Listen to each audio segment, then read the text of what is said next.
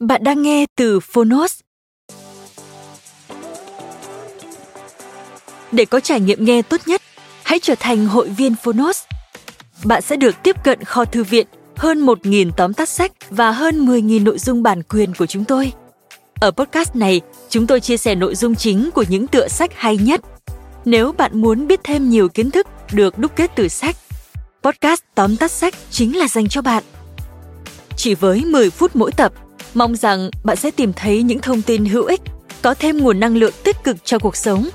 Nếu yêu thích kênh podcast này, hãy tải ứng dụng Phonos để nghe đầy đủ hàng ngàn tóm tắt sách.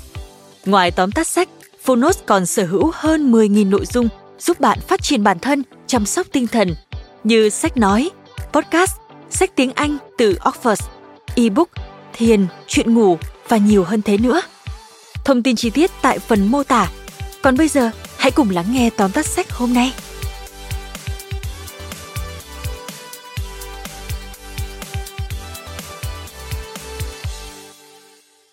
Bạn đang nghe từ Phonos. Tóm tắt sách, Harry Potter tập 4 Harry Potter và chiếc cốc lửa Tác giả J.K. Rowling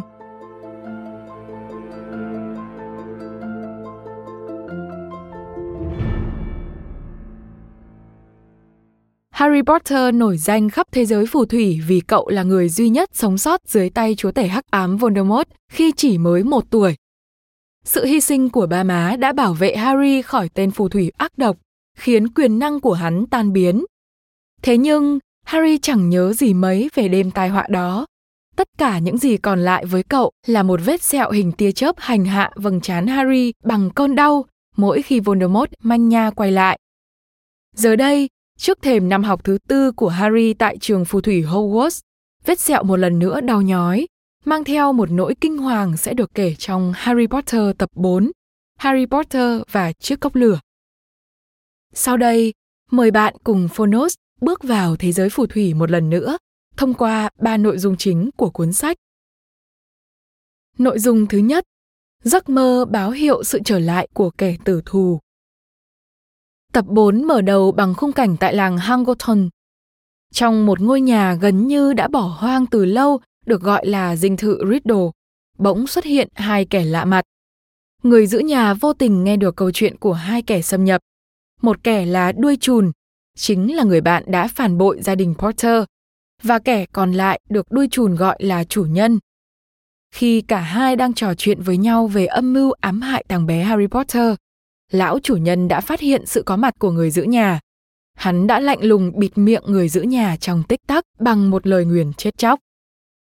Những gì diễn ra ở ngôi làng xa xôi ấy được Harry Potter thấy rõ mồn một trong giấc mơ của cậu.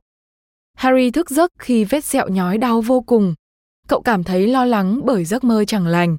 Nhưng cậu cũng không biết nên chia sẻ vấn đề này cùng ai. Hè năm nay, Harry được dượng Dursley cho phép đến nhà người bạn thân Ron Weasley hai tuần để đi xem trận chung kết cúp Quidditch thế giới cùng gia đình Weasley. Quidditch là môn thể thao phù thủy mà Harry yêu thích nên cậu vô cùng trông chờ chuyến đi này. Trận chung kết Quidditch diễn ra đầy ngoạn mục và kết thúc trong sự bàn tán không ngớt về những pha bắt bóng tài tình. Nhưng ngay trong đêm hôm đó, khu cắm trại của những phù thủy đến xem trận đấu bị tấn công bởi các tử thần thực tử, những tay sai thời Voldemort còn thống trị. Thế nhưng, lũ tử thần thực tử lại biến mất ngay khi nhìn thấy biểu tượng của chúa tể hắc ám xuất hiện trên bầu trời. Gia đình Weasley và Harry may mắn không bị các tử thần thực tử tấn công. Họ bình an vô sự trở về trong sự vỡ òa của bà Weasley. Nội dung thứ hai, cuộc thi tam pháp thuật và vị quán quân bất đắc dĩ. Trở lại trường Hogwarts, năm học thứ tư của Harry tại trường hứa hẹn sẽ sôi động hơn khi thầy hiệu trưởng Dumbledore thông báo rằng trường sẽ đăng cai tổ chức cuộc thi tam pháp thuật. Theo thông lệ, ba học viện pháp thuật bao gồm Hogwarts, Domstrang và Boston sẽ tập trung tại nơi tổ chức cuộc thi. Các học sinh thuộc ba trường sẽ ghi tên mình cùng tên trường vào mảnh giấy da, rồi bỏ vào chiếc cốc lửa. Đến ngày công bố, chiếc cốc lửa sẽ nhả mảnh giấy ra có tên học sinh được chọn. Học sinh đó sẽ được gọi là quán quân, đại diện danh dự cho trường tham gia vào cuộc thi tam pháp thuật. đã rất lâu rồi cuộc thi này mới lại được tổ chức, vì những thử thách trong cuộc thi vô cùng nguy hiểm. Các quán quân thậm chí phải chấp nhận đánh cược cả tính mạng của mình một khi tên của họ được chọn. Chính vì thế nên Bộ Pháp thuật đã đưa ra quy định về việc giới hạn độ tuổi thí sinh tham gia. Chỉ những học sinh trên 17 tuổi mới được thả tên mình vào chiếc cốc lửa.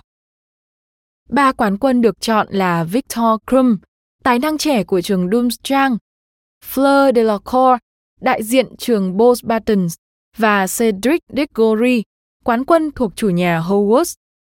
Khi mọi người còn đang tung hô chúc mừng ba quán quân, thì bất ngờ chiếc cốc lửa lại nhả ra cái tên thứ tư, Harry Potter.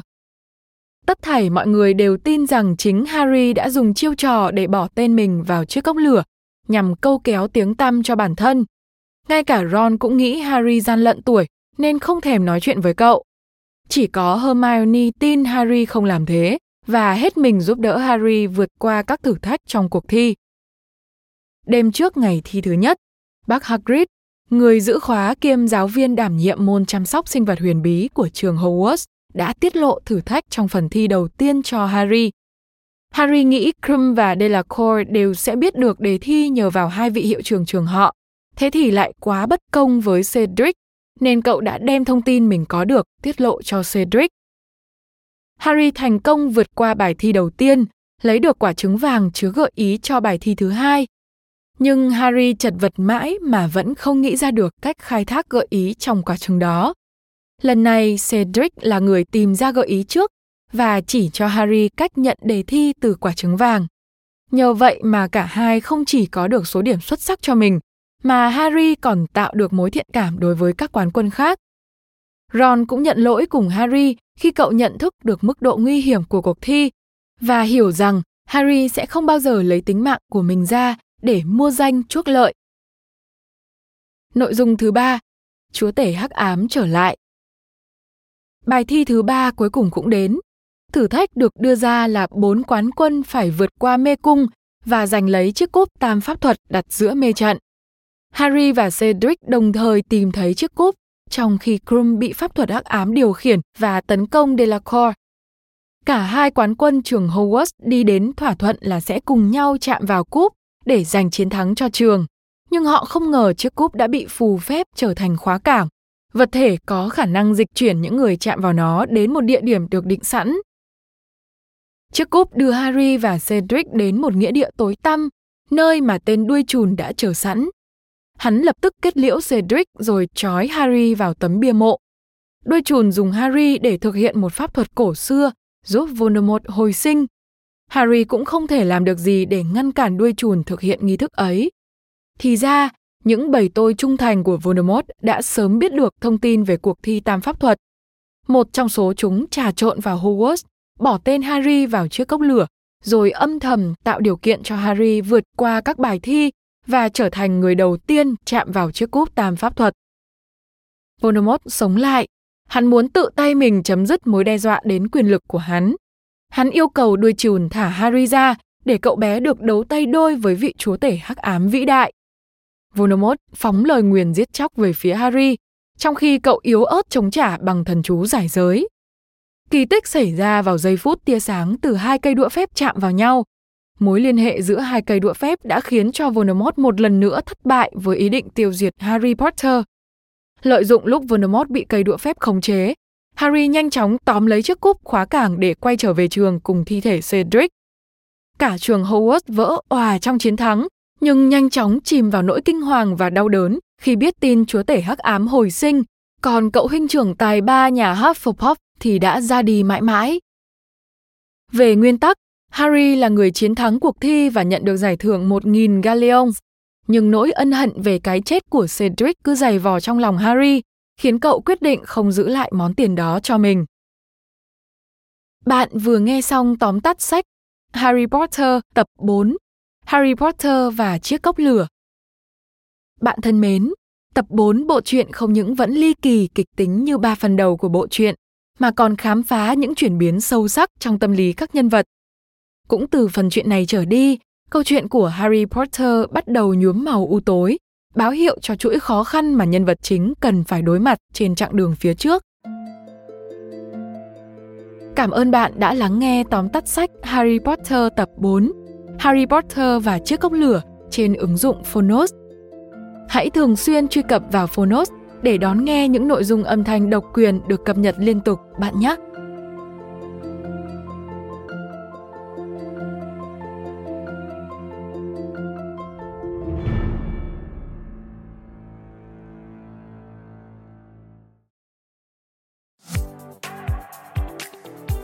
Cảm ơn các bạn đã lắng nghe podcast ngày hôm nay. Podcast này được sản xuất bởi Phonos, ứng dụng sách nói và phát triển bản thân dành cho người Việt. Tải ứng dụng để nghe đầy đủ nhất các nội dung với chất lượng âm thanh chuẩn điện ảnh. Hẹn gặp lại ở những tập tiếp theo.